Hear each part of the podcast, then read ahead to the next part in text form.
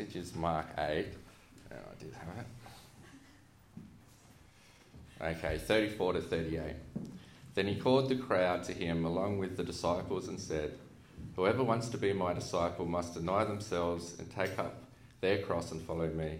For whoever wants to save their life will lose it, but whoever wants to lose their life for me and for the gospel will save it. What good is it for someone to gain the whole world yet forfeit their soul? Or what uh, can anyone give in exchange for their soul? If anyone is ashamed of me and my words in this adulterous and sinful generation, the Son of Man will be ashamed of them when he comes in his Father's glory um, with the holy angels.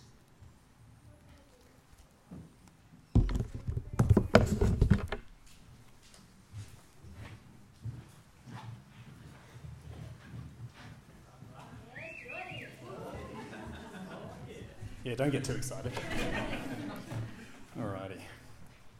So, given that I'm up first, I figure it's probably fitting that my focus here is actually the first passage in this, uh, sorry, the first verse in this passage, which is, as you just heard. Then he called the crowd to him, along with his disciples, and said, Whoever wants to be my disciple must deny themselves, take up their cross, and follow me. So, Dave mentioned last week that this passage is a turning point in the story of Jesus. Up until now in the book of Mark, we've seen uh, stories of Jesus' power. We've seen him healing the poor, uh, sorry, healing people, driving out spirits and demons. We've seen him feeding thousands of people. We've seen him walking on water. We've seen him raising the dead. We've seen Jesus encountering increasing challenges and rising up in this sort of calm confidence and power to, to just overcome them and defeat them. That's the Jesus that the disciples at this point have seen. That is the Jesus that they are listening to, the man that who has in new and wondrous ways overcome every opposition wherever he's encountered it. And it's not just the disciples. We see here that Jesus is talking to, yes, his disciples, but also to the crowds that are following him. People who are drawn to him by stories of all these amazing things he's done. People drawn to him about stories of the miracles that he's um, performed. People drawn to him by the stories told by the people that Jesus said, Don't tell anyone about this. Keep this real quiet. And then, of course, they've gone and told stories, and now everyone's following him. So, when there's these people who are following him because of these amazing things he's done, these glorious things he's done, these things that have provided them with this amazing hope, Jesus then turns around to them and he says, He basically says, This is not going to be the glorious march to victory that you're expecting it to be. This isn't going to be the way that we're going to do these miraculous, powerful things and overthrow Rome and become this, the new power in this world. He tells them that this is actually going to be more like walking along with a cross on your back. The cross was this symbol of like Roman oppression. It's what they um, they would take the people that they wanted to make an example of. They'd make them suffer. They'd make them carry this terrible thing, this thing that was like a, an electric chair, a guillotine, a lethal injection, make them carry it and then be hung on it in view. It was a symbol of shame, it was a symbol of um, defeat. And Jesus is saying, You're going to have to choose to take this up. This is not going to be something that you do to gain honour and glory for yourself. And he says that it's because following him involves denying yourself. The original Greek word, which I can't pronounce, but I'm going to try, which was, I think, apaniamai. Um, it means basically to insist you're not associated with someone. And Jesus tells us that we must deny ourselves, that we must insist we are not associated with ourselves, that we don't, that we don't make our decisions that, or speak our words or live our lives for our own interests and our own glory. I said this passage was a turning point where we turn with Jesus from this kind of demo, this constant demonstration of power and glory, and he turns towards that night on the cross, that day on the cross that's coming. We turn from him walking on water, showing what he can do, to walking under the weight of that cross up the hill. We turn from everything he's been doing by inspiring his followers, and we turn towards that one final night at the Garden of Gethsemane, where Jesus shows us what denying ourselves really means. As he prays in that garden, he says, Let this cup pass from me. He's asking God to take the challenges from him, remove the pain, remove the suffering that he's about to experience on the cross. And he says, If there's any other way, let this cup pass from me. Make me not have to do this thing. But in the end, he ends with this trust and submission to God's will. He says, he shows us what it means to really deny self and follow God. He says, Not my will, but yours be done. So Jesus says we must deny ourselves, to insist we aren't associated with ourselves, but he also shows us how that looks to live out. It looks like not my will, but yours be done. In any decision we make, take it to God. Be honest about what we want, what we fear, what we desire, what we don't want. But end in the end with not my will, but yours be done. Thanks.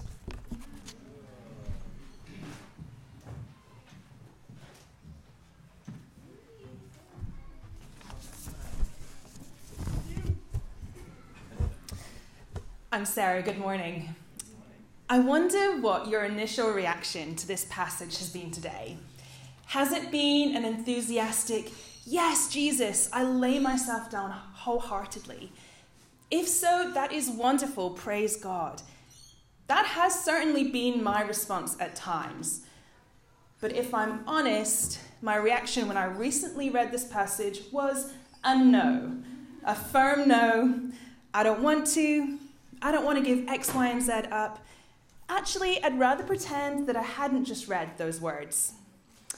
So, in these few minutes, I thought I would share some thoughts about that reaction and some ideas about what to do when our hearts respond in that way.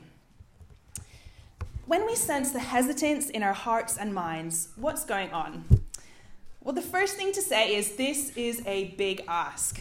Jesus is asking that we lose our lives. Right at the heart of the gospel is an acknowledgement that He is God and I am not. As Christians, we have to acknowledge our weaknesses and get over ourselves and say over and over again, I am wrong, you are right, you are God. This thing that I'm holding on to and refusing to be open handed about, it might not be inherently sinful in itself, but my failure to lay it down is the problem. I'm saying, I want this more than I want to follow Jesus. In order to lay our lives down, we have to trust in God. And I think as life happens, our trust can fade, our view of God can become cloudier. There are lots of things that can lead to a lack of trust painful memories, the ache of grief, whispers of discontent, the attractiveness of sin, previous disappointment, pain inflicted by church and other people. All of these things can feel like evidence that he is not trustworthy. Apathy, busyness, distractions can contribute to our hearts becoming hard. So, how do we move forward well? Sometimes it can be pretty straightforward, a matter of obedience. I know I'm not submitting, I'm convicted, I quickly repent, and boom, sorted by the grace of God. But other times we get stuck. When my son Josiah was a baby, sometimes he would just cry and cry, like babies do.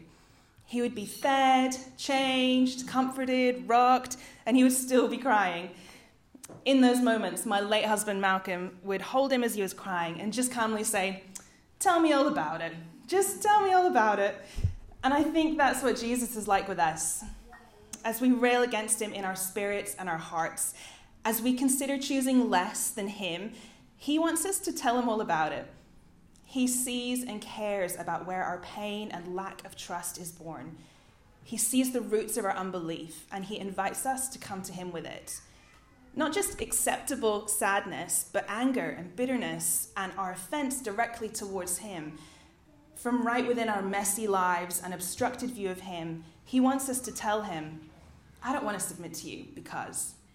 I don't really trust you because. Some may say, How dare we tell God of our offense to him? I actually think that bringing these laments is an act of faith.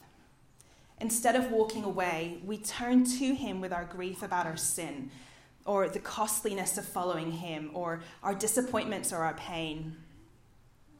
Lament is a mysterious and miraculous thing. All but one of the Psalms of lament end in praising God. As we tell Him all about it, He softens our hearts, He lifts our eyes to Him, He shows us Himself. Jesus Himself lamented. He didn't want to be crucified. He cried out to His Father in heaven, All things are possible for you. Remove this cup from me. Yet not what I will, but your will. Sometimes we don't want to pray. I have certainly prayed prayers like, God, help me want to pray, or help me want to want to pray. But when we can't even bring ourselves to pray, we may need Christian friends and family to listen to our hesitance or our hard heartedness or our offense at God and then lower us down through the roof to Jesus, like the friends of the paralyzed man. Thank goodness for his body on earth, his people. So, as we weigh the choice of holding onto our lives or of giving them up, let me remind us that we are choosing a life of intimacy with Jesus, this Emmanuel God, with us always, endlessly graceful, infinitely loving, mysterious, untamable, not fully knowable yet. I don't think he promises us wealth or health or safety or pleasure or comfort, but he promises us himself. To finish, I want to read a verse from Psalm 139, and this is a prayer for us all. Search me, O God, and know my heart. Try me and know my thoughts, and see if there be any grievous way in me, and lead me in the way everlasting.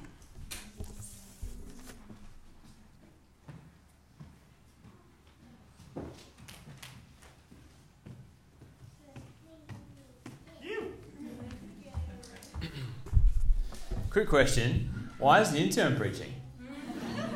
Shouldn't he be at the back, like wiping down seats or something? Actually, you're probably right. I'll get back to it afterwards. Let me start with a story. A couple of weeks ago, I was driving home and felt the Lord prompt me to share the gospel with someone at an outdoor store. I half heartedly pulled over, and sure enough, it was the guy at the counter. Eventually, I got talking about the church next door, and there was this moment in the conversation when I knew I could share the gospel. But to be honest, I felt afraid. I imagined the rejection of what he would think of me and having to walk out of the store embarrassed. So I let the opportunity slip by, and walking out of the store, I felt regret, knowing that I had missed the mark and failed to be obedient to God. Have you ever had a moment like that where you knew that you needed to be obedient to God, to follow God in that moment, but you missed the mark? You weren't prepared to go through the rejection or the discomfort that following God requires. To sum up this morning's passage, I would say that it's about the costly and unthinkable way of Jesus and its rewards. I'll mention how Jesus was the example of walking a costly and unthinkable life, and how reward bearing it was as well, and how Jesus calls us to follow him in his way. In verse 34 of Mark 8, Jesus says, If anyone would come after me, let him deny himself and take up his cross and follow me. Jesus' way is costly. He is saying that if anyone is to follow him in this life, they are required to suffer. Now, let me be clear. I'm not talking about going on a 100k run with, trail, with Reese. I'm saying suffering can glorify God through the self denial, the self sacrificial love that He calls us to. This is best displayed on the cross, where for the love of His creation, Christ was humiliated, tortured, and was forsaken by God and man. For us, this means we are to suffer for the sake of others it means by the power of the Holy Spirit denying ourselves our earthly comforts so that we can serve others. Let me give you some examples. This could look like being gentle and caring towards your child, even though they've woken up crying for the tenth time that night. It could look like preparing a beautiful meal for your gospel community, even though you've had an exhausting day. It could mean being kind and generous to your neighbour, even though they ignore you because you're a Christian. For me, it meant sharing the gospel with the guy at the outdoor store. But the way of Jesus is also unthinkable. Dave mentioned last week about how the Jewish people expected the Messiah to restore Jerusalem, that the Messiah would overthrow Rome and establish a kingdom that would never be overcome. But the way of Jesus was radically unexpected of the time. It was so unthinkable to Peter and most likely the disciples that he rebuked Jesus, and later the elders and the chief priests accused him of blasphemy. To the world and even to professing Christians, the way of Jesus simply doesn't make sense. And Jesus' experience of facing opposition when being obedient to God is a clear example of how we too should follow God's commandments and direction even when we experience disagreement from others. When my parents finally decided to move from a little Baptist church after eight years of membership, it was so unthinkable that much of the congregation felt angry, disappointed, and shocked. Who was going to do the audio and words at church? They said. Surely this wasn't the will of God. But my parents felt led by the Holy Spirit, and after moving, our family experienced great spiritual growth. Can I encourage you to follow Jesus no matter how unthinkable the path takes you? With Proverbs 3, verse 5 and 6, which says, Trust in the Lord with all your heart and lean not on your own understanding. In all your ways, acknowledge him, and he will direct your paths. Finally, the way of Jesus means reward. Verse 35 For whoever would, lose, would save his life will lose it, but whoever loses his life for my sake will save it. This teaching is for us today, but the principle has already been demonstrated in the life, death, and resurrection of Christ. Jesus didn't only die so that we might get him, but that he might get us. Imagine you are deeply in love with a person and wish to be married, but they lived a crooked life and they were going to be put to death for their crimes. It turns out that we, the church, are that person. And Jesus swapped places with this dirty bride by dying and rising again so that we could live, being cleansed and made holy. Christ's reward is a clean bride, and our reward is being loved by a good husband. So, even though there's a cost in this life, our reward is worth it. Although the way of Jesus is unthinkable to others, it means deep love, unreserved intimacy, complete unity, unspeakable joy in Him. We can be assured that if we suffer in this life for the sake of Christ and others, our reward will be a beautiful eternity with our lover, our spiritual husband, Jesus. Let me finish with an example of a man who followed the way of Jesus. David Livingstone was an overseas missionary and went to Africa in the 19th century. He was convinced that despite great trials that came with his faith, the suffering was worth the joy. I paraphrase. Anxiety, sickness, suffering, or danger, now and then, with the loss of the comforts of this life, may make us pause and the heart to quiver and the soul to sink. But let this only be for a moment. All these are nothing when compared with the glory that shall be revealed in and for us. I sacrifice nothing. Thanks for listening.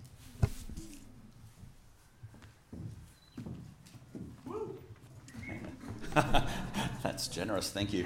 Stuart's my name, and uh, great to be able to share with you today. And I want to focus on the last verse that was read, the, the one where Jesus talks about, if you're ashamed of me, then. Shame, I want to say, is different from guilt. Very important we get this. Guilt is um, really about the wrong actions that we do. Uh, shame is that we feel we're the wrong kind of person. Guilt is where we hang our heads down and say, uh, yeah, slump our shoulders, yeah, I did it. Shame is where we cover our faces and say, don't look at me. I can't bear that you look at me.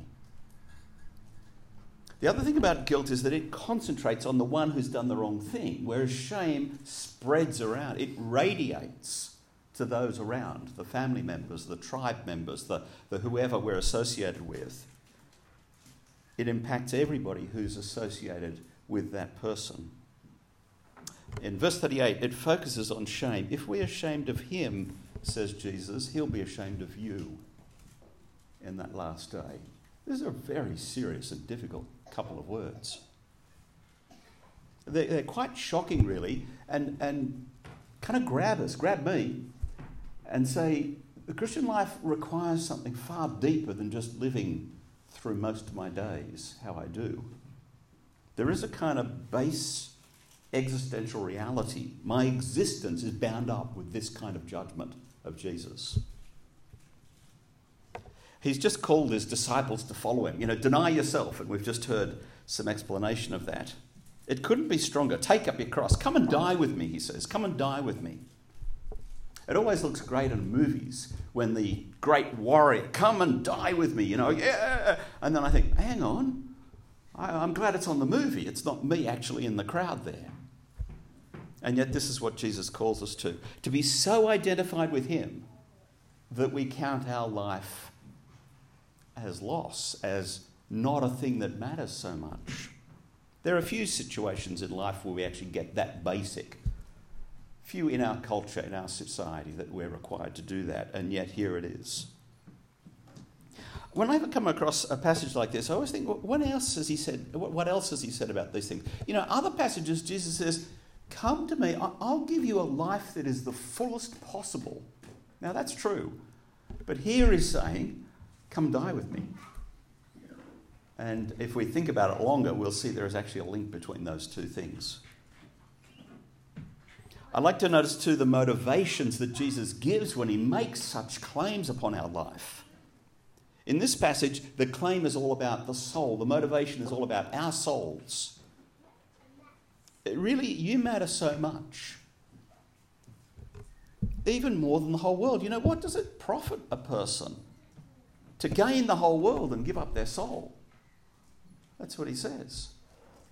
Your soul matters so much. Now, most of us think that way. We wouldn't admit it too much, and we, we try to live a generous and, and kind life towards others. We try not to put ourselves on a pedestal. That's our culture and our Christian perspective as well. Uh, I guess in times of deep depression, we don't value our lives, or maybe we do, and the pain is so great we want to protect it at that deep level. But for most of us, we live our life like, you know, take all my stuff but leave me healthy and well. That, that's kind of a basic thing for us too, isn't it? Our souls matter so much, says Jesus, more than anything else. And he says, focus on that soul. Just what is the most important thing? It is that it might live forever with him, is the idea. Your very self matters so much, so be with Him. Give up whatever it'll take to save that soul, because that is the most precious thing to you.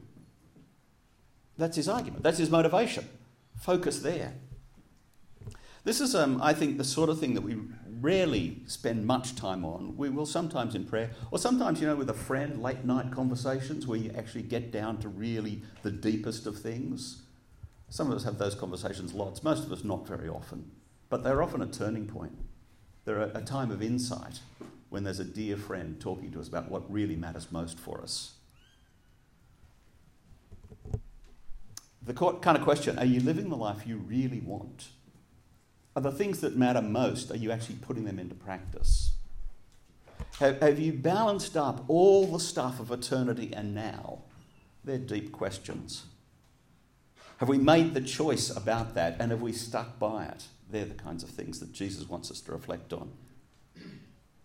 And having made that choice to, to follow Jesus, to deny yourself in certain ways, will you keep going with that? And now it's not always an easy thing to do, and we sometimes find ourselves in incredibly difficult situations. And Jesus says we're in this world which is, he describes in two phrases adulterous and sinful. Adulterous because the people had given up their love for the true God. Their, their relationship with Him is so spoiled, they've, they've just left Him. And sinful, it's just so easy to live a life without God. It's such a condemning statement about the people of His own day. And the temptation will come to be ashamed of Jesus as He goes to the cross, as He is that one who is despised by people around. It's interesting, isn't it? it? Just follows on a couple of verses after where Peter does just that. Jesus is talking about, uh, uh, yes, I am the Messiah, I'm the great one, but I'm going to die on the cross. No, Lord, no, don't say that. There's Peter's very words. It is very easy to be taken away by that. If you've got a sneering family or workmates who get at you for your faith, or just roll the eyes in that beautiful way people can do to condemn you, then you'll know what I'm talking about. And the implications for this couldn't be greater. If you're ashamed of me, says Jesus, if you're ashamed of me, you don't speak up for me and name my name, I'll be ashamed of you. That is such a heavy word. I tell you, it, it would be hard to cope with, except that Jesus has just talked about his death for us, which cleanses us, us of sin. And so even when we get it wrong, Peter, for example, and Peter, again, he will deny Christ, won't he? He'll be ashamed of Jesus. Weren't you one of his? No, no, no. Never knew the guy. He'll say that in a very short time. If it wasn't in the context of knowing that Christ is our Saviour, these words would be intolerable, I think, for us to cope with. And notice how he describes himself. When he talks about himself, he does it in the third person. It's not always a great way to talk about yourself in the third person. I always find it a curious thing when people do that. Don't we? Yes. Hmm. No, that was the second person. But you know what I mean? When, when somebody talks like that, and, but what he does is he actually wants you to know who he is, the Son of Man. When the Son of Man comes, he's just admitted to being Messiah, and now he's putting that other great Old Testament idea together. He's just admitted, I'm the Messiah, and he's put the Isaiah concept of the suffering servant who will die together, and now he says, Son of Man, that great glorious one. These are beautiful things to string together within the matter of a few verses. The great Son of Man is the one who will judge the earth. That's who is going to be ashamed of you if you don't follow on with him. And he talks about when I come, when the Son of Man comes with his holy angels, the presence of the glory of the Father. It really is ramping up here, isn't it, as to who this is? The angels are hanging about praising Jesus. That's who will come to judge this earth. When the Son of Man comes on that great final day, he will call the people who have trusted in him, who've named his name and have been faithful to the end.